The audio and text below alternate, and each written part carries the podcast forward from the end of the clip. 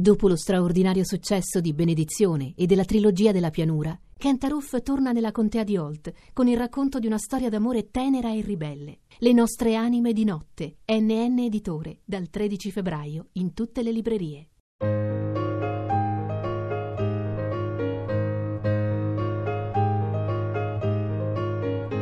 Ad alta voce. Moni Ovadia legge Il nome della rosa di Umberto Eco. Secondo giorno, notte, dove si penetra finalmente nel labirinto, si hanno strane visioni e come accade nei labirinti, ci si perde.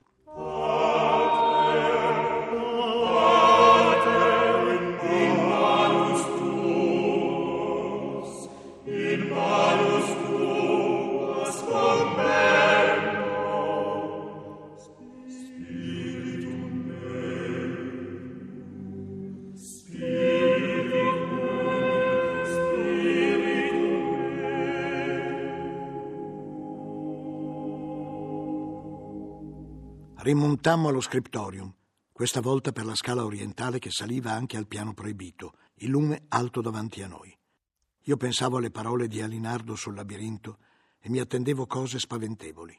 Fui sorpreso, come emergemmo nel luogo in cui non avremmo dovuto entrare, di trovarmi in una sala a sette lati, non molto ampia, priva di finestre, in cui regnava, come del resto in tutto il piano, un forte odore di stantio o di muffa, nulla di terrificante. La sala aveva sette pareti, ma solo su quattro di esse si apriva, tra due colonnine incassate nel muro, un varco di passaggio abbastanza ampio sormontato da un arco a tutto sesto. Lungo le pareti chiuse si addossavano enormi armadi carichi di libri disposti con regolarità. Gli armadi portavano un cartiglio numerato e così pure ogni loro singolo ripiano, chiaramente gli stessi numeri che avevamo visto nel catalogo. In mezzo alla stanza un tavolo, anch'esso ripieno di libri, e su tutti i volumi un velo abbastanza leggero di polvere, segno che i libri venivano puliti con una certa frequenza e anche per terra non vi era l'ordura di sorta. Sopra l'arco di una delle porte, un grande cartiglio dipinto sul muro che recava le parole Apocalipsis Gesù Cristi. Non pareva sbiadito, anche se i caratteri erano antichi. Ci avvedemmo dopo, anche nelle altre stanze, che questi cartigli erano in verità incisi nella pietra e abbastanza profondamente, e poi i solchi erano stati riempiti con della tinta. Passammo per uno dei varchi.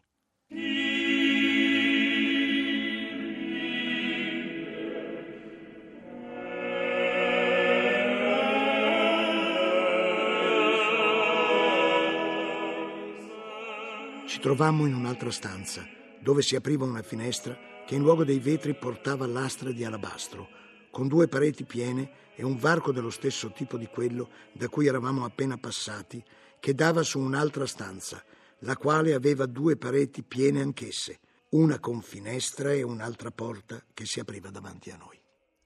Nelle due stanze, due cartigli simili nella forma al primo che avevamo visto, ma con altre parole. Il cartiglio della prima diceva Super Tronos Viginti Quatuor e quello della seconda Nomen Illi Mors. Per il resto, anche se le due stanze erano più piccole di quella da cui eravamo entrati in biblioteca, infatti quella era eptagonale e queste due rettangolari, l'arredo era lo stesso, armadi con libri e tavolo centrale. Accedemmo alla terza stanza. Essa era vuota di libri e senza cartiglio. Sotto la finestra un altare di pietra. Vi erano tre porte, una da cui eravamo entrati l'altra che dava sulla stanza eptagonale già visitata, una terza che ci immise in una nuova stanza, non dissimile dalle altre, salvo che per il cartiglio che diceva Obscuratus est sol et aer. Di qui si passava una nuova stanza, il cui cartiglio diceva Facta est grando et ignis. Era priva di altre porte, ovvero, arrivati a quella stanza, non si poteva procedere e occorreva tornare indietro.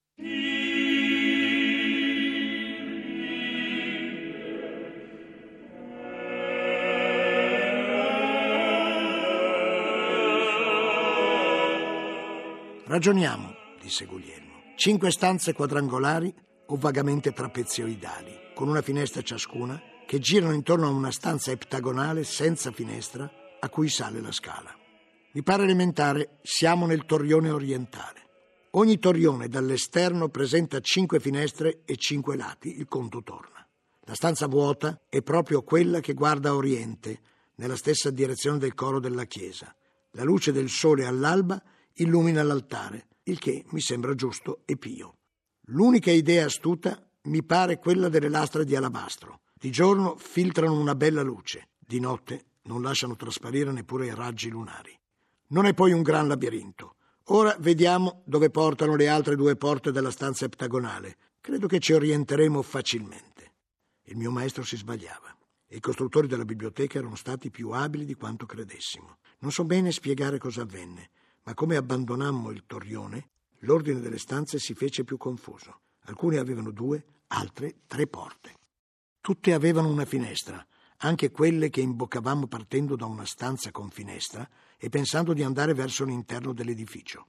Ciascuna aveva sempre lo stesso tipo di armadi e di tavoli. I volumi in bell'ordine ammassati sembravano tutti uguali e non ci aiutavano certo a riconoscere il luogo con un colpo d'occhio. Tentammo di orientarci coi cartigli. Una volta avevamo attraversato una stanza in cui era scritto In Diebus Illis e dopo alcuni giri ci parve di essere tornati laggiù.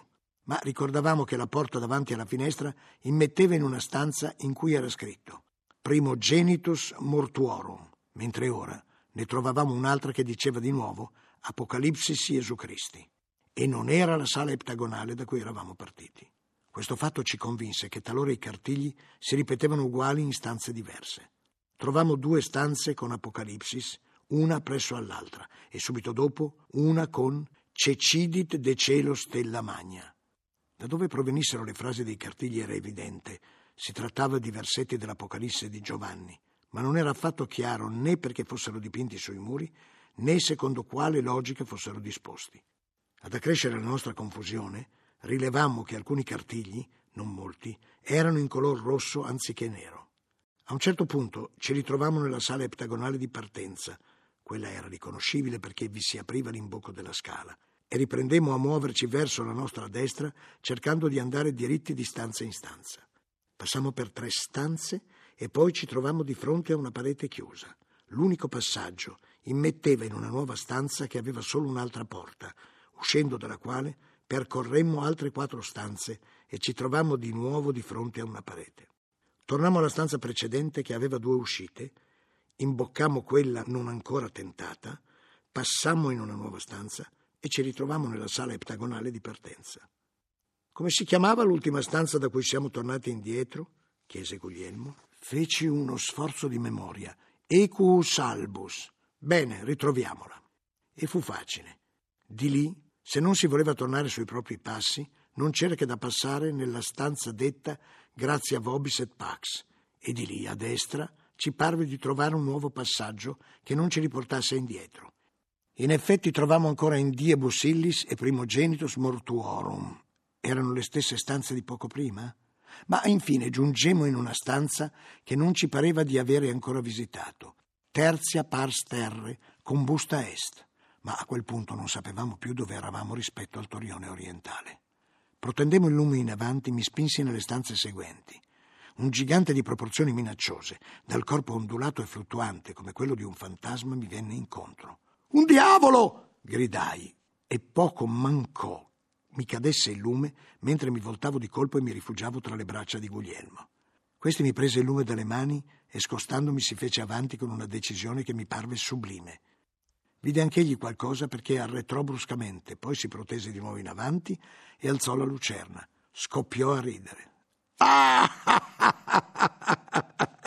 Veramente ingegnoso. Uno specchio.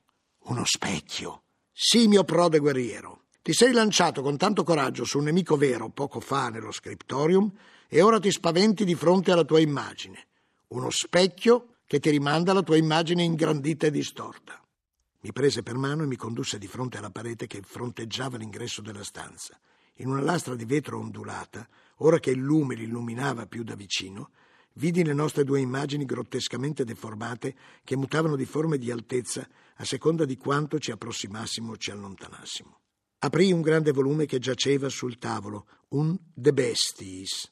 Capitai su una pagina finemente miniata dove era rappresentato un bellissimo unicorno.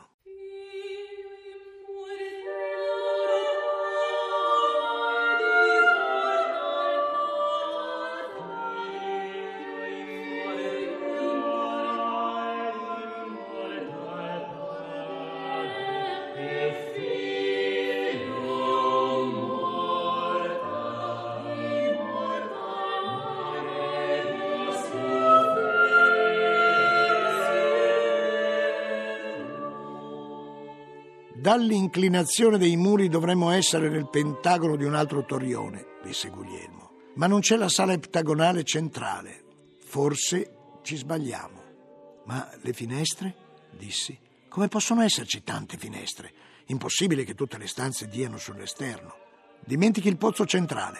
Molte di quelle che abbiamo visto sono finestre che danno sull'ottagono del pozzo. Se fosse giorno, la differenza della luce ci direbbe quali sono le finestre esterne e quali le interne e forse, persino, ci rivelerebbe la posizione della stanza rispetto al sole. Ma di sera non si avverte nessuna differenza. Torniamo indietro. Ritornammo nella stanza dello specchio e piegammo verso la terza porta, dalla quale ci pareva di non essere ancora passati. Vedemmo davanti a noi una fuga di tre o quattro stanze e verso l'ultima intravedemmo un chiarore. C'è qualcuno!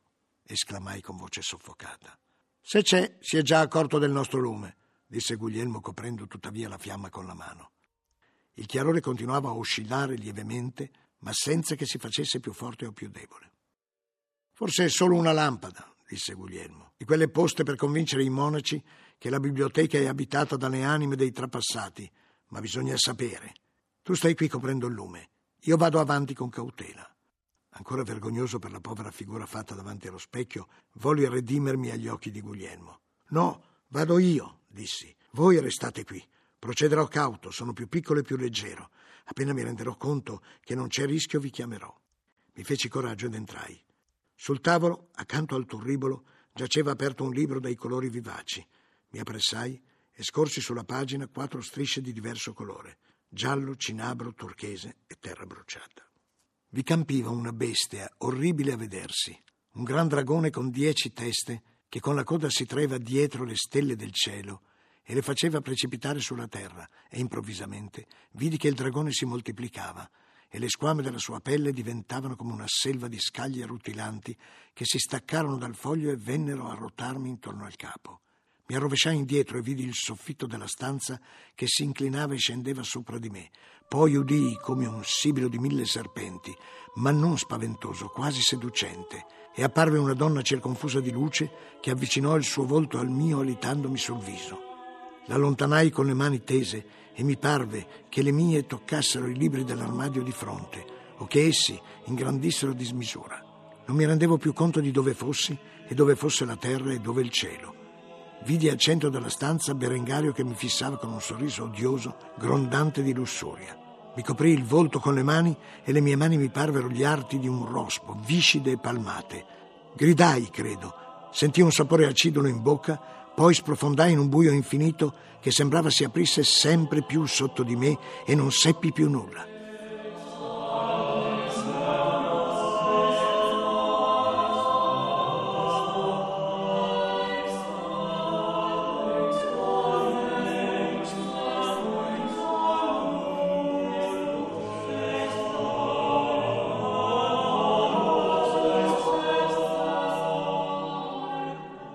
Risvegliai sentendo dei colpi che mi rintronavano nella testa.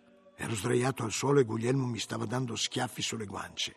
Non ero più in quella stanza e i miei occhi scorsero un cartiglio che diceva Requiescant laboribus suis.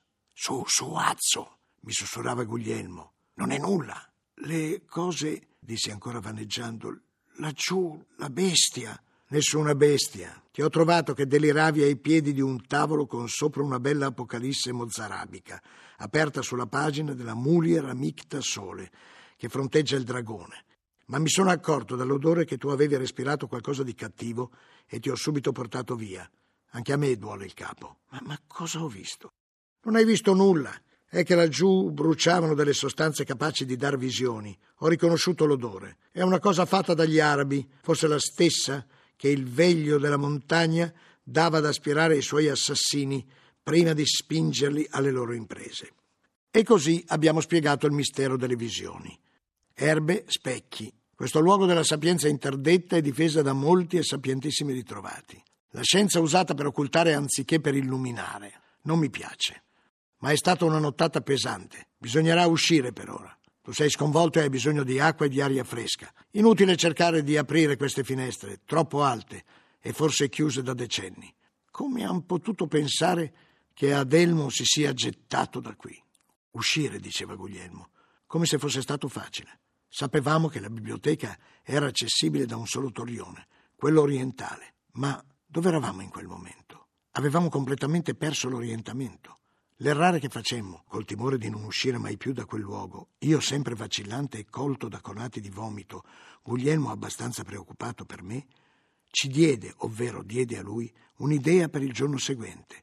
Avremmo dovuto tornare nella biblioteca, ammesso che mai ne uscissimo fuori, con un tizzone di legno bruciato o un'altra sostanza capace di lasciare segni sui muri.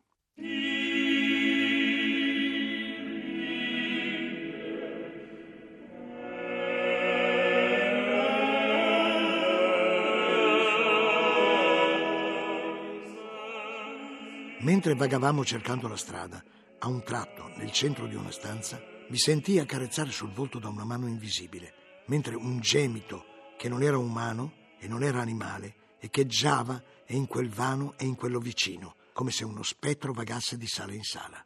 Avrei dovuto essere preparato alle sorprese della biblioteca, ma ancora una volta mi terrorizzai e feci un balzo indietro.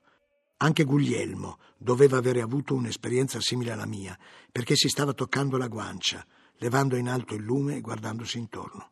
Alzò una mano, esaminò la fiamma che ora pareva più vivace, si umettò un dito e lo tenne dritto davanti a sé.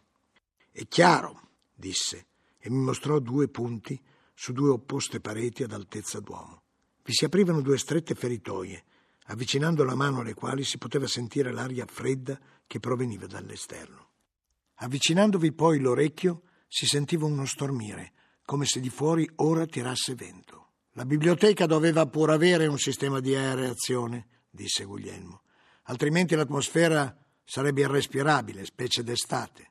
Disponendo le feritoie secondo certi angoli, si sono garantiti che nelle notti di vento i soffi che penetrano da questi meati si incrocino con altri soffi e si ingorghino dentro la fuga delle stanze, producendo i suoni che abbiamo udito, i quali, uniti agli specchi e alle erbe, aumentano il timore degli incauti che qui penetrassero, come noi, senza conoscere bene il luogo. E noi stessi abbiamo pensato per un attimo che dei fantasmi ci alitassero sul viso. Ma con tutto ciò non sappiamo ancora come uscire. Così parlando, girovagavamo a vuoto, ormai smarriti, trascurando di leggere i cartigli che apparivano tutti uguali. Incappammo in una nuova sala eptagonale, girammo per le stanze vicine, non trovammo alcuna uscita. Tornammo sui nostri passi, camminammo per quasi un'ora, rinunciando a sapere dove eravamo. A un certo punto Guglielmo decise che eravamo sconfitti. Non rimaneva che metterci a dormire in qualche sala e sperare che il giorno dopo Malachia ci trovasse. Mentre ci lamentavamo per la miserevole fine della nostra bella impresa, ritrovammo inopinatamente la sala da cui partiva la scala. Ringraziamo con fervore il cielo e scendemmo con grande allegrezza. Una volta in cucina ci buttammo verso il cammino, entrammo nel corridoio dell'ossario e giuro che il ghigno mortifero di quelle teste nude mi parve il sorriso di persone care. Rientrammo in chiesa e uscimmo dal portale settentrionale, sedendoci infine felici sulle lastre di pietra delle tombe. L'aria bellissima della notte mi parve un balsamo divino. Le stelle brillavano intorno a noi e le visioni della biblioteca mi parvero assai lontane. Com'è bello il mondo e come sono brutti i labirinti, dissi sollevato. Sulla soglia della costruzione stava l'abate, che ci guardò con severità. È tutta notte che vi cerco, disse a Guglielmo. Non vi ho trovato in cella, non vi ho trovato in chiesa. Seguivamo un, una traccia, disse vagamente Guglielmo con visibile imbarazzo. L'abate lo fissò a lungo, poi disse con voce lenta e severa: Vi ho cercato subito dopo con pietà. Berengario non era in coro. Cosa mi dite mai? fece Guglielmo con aria ilare. Infatti gli era ora chiaro chi si fosse annidato nello scriptorio. Non era in coro a compieta, ripeté l'abate e non è tornato nella sua cella. Sta per suonare mattutino e controlleremo ora se riappare. Altrimenti pavento qualche nuova sciagura. A mattutino Berengario non c'era.